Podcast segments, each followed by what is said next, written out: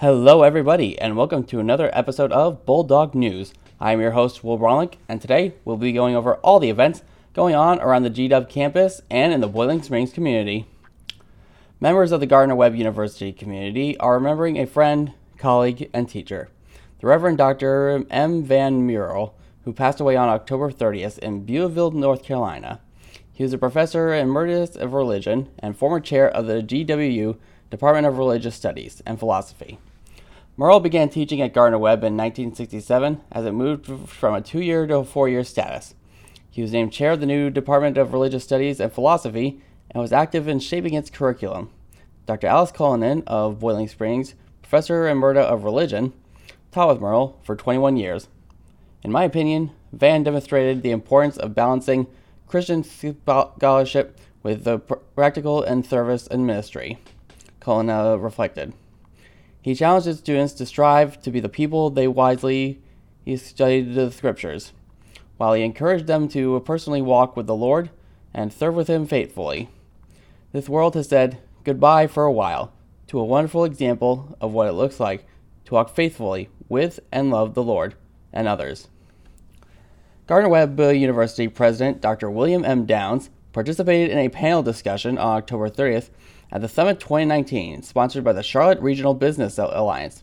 The full day event was held to discuss varying perspectives, trends, and data in key industries. The agenda featured speakers who are experts in the field of education, financial services, advanced manufacturing, transportation, and infrastructure. Downs was on a, a panel with other higher education leaders from across the Charlotte region. Panel members then shared their institution's roles in a, shaping a workplace for today and tomorrow. The Gardner Webb University Department of Theater is a regional site for the North Carolina Theater Conference High School Play Festival on November 8th and the 9th. Two plays from each of the eight regional festivals advance to the NCTC State High School Play Festival. The top two shows at the state festival go on to a national festival. About 250 high school students will be at the Gardner Webb to perform 15 plays. Each school will load in its set into a backstage area that is uh, about uh, approximately two, 10 feet by 10 feet before taking the stage to perform. Students have 45 minutes to tell their story and leave the stage completely clear. Following the performance, uh, the students uh, receive verbal and written feedback from industry experts. When not performing, students watch performances from other schools, learn from their peers, and make new theater friends. The event is free and open to the public. The competition begins at 8:30 a.m. on, on November 8th and 9:30 a.m. on November 9th in Gardner Webb's Dover Theater. Schools from Charlotte and Hendersonville and Lake Lure and other areas will be performing. And now we move moving on to sports.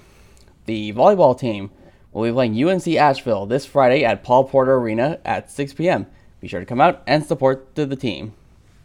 The women's soccer team advances in the Big South uh, tournament as they take on High Point in Matthews, North Carolina at uh, 4 p.m. on Thursday. Best of luck to the women's soccer team. And the football team will be traveling to Clinton, South Carolina to take on Presbyterian Saturday at 1 p.m. Best of luck to the football team. And now we will move on to the weather here in Boiling Springs. Currently, it is uh, 66 degrees outside with rainy skies, and the weekend actually looks really nice. Friday, we can expect sunny skies with a high of 52. Saturday, we can expect sunny with a high of 50.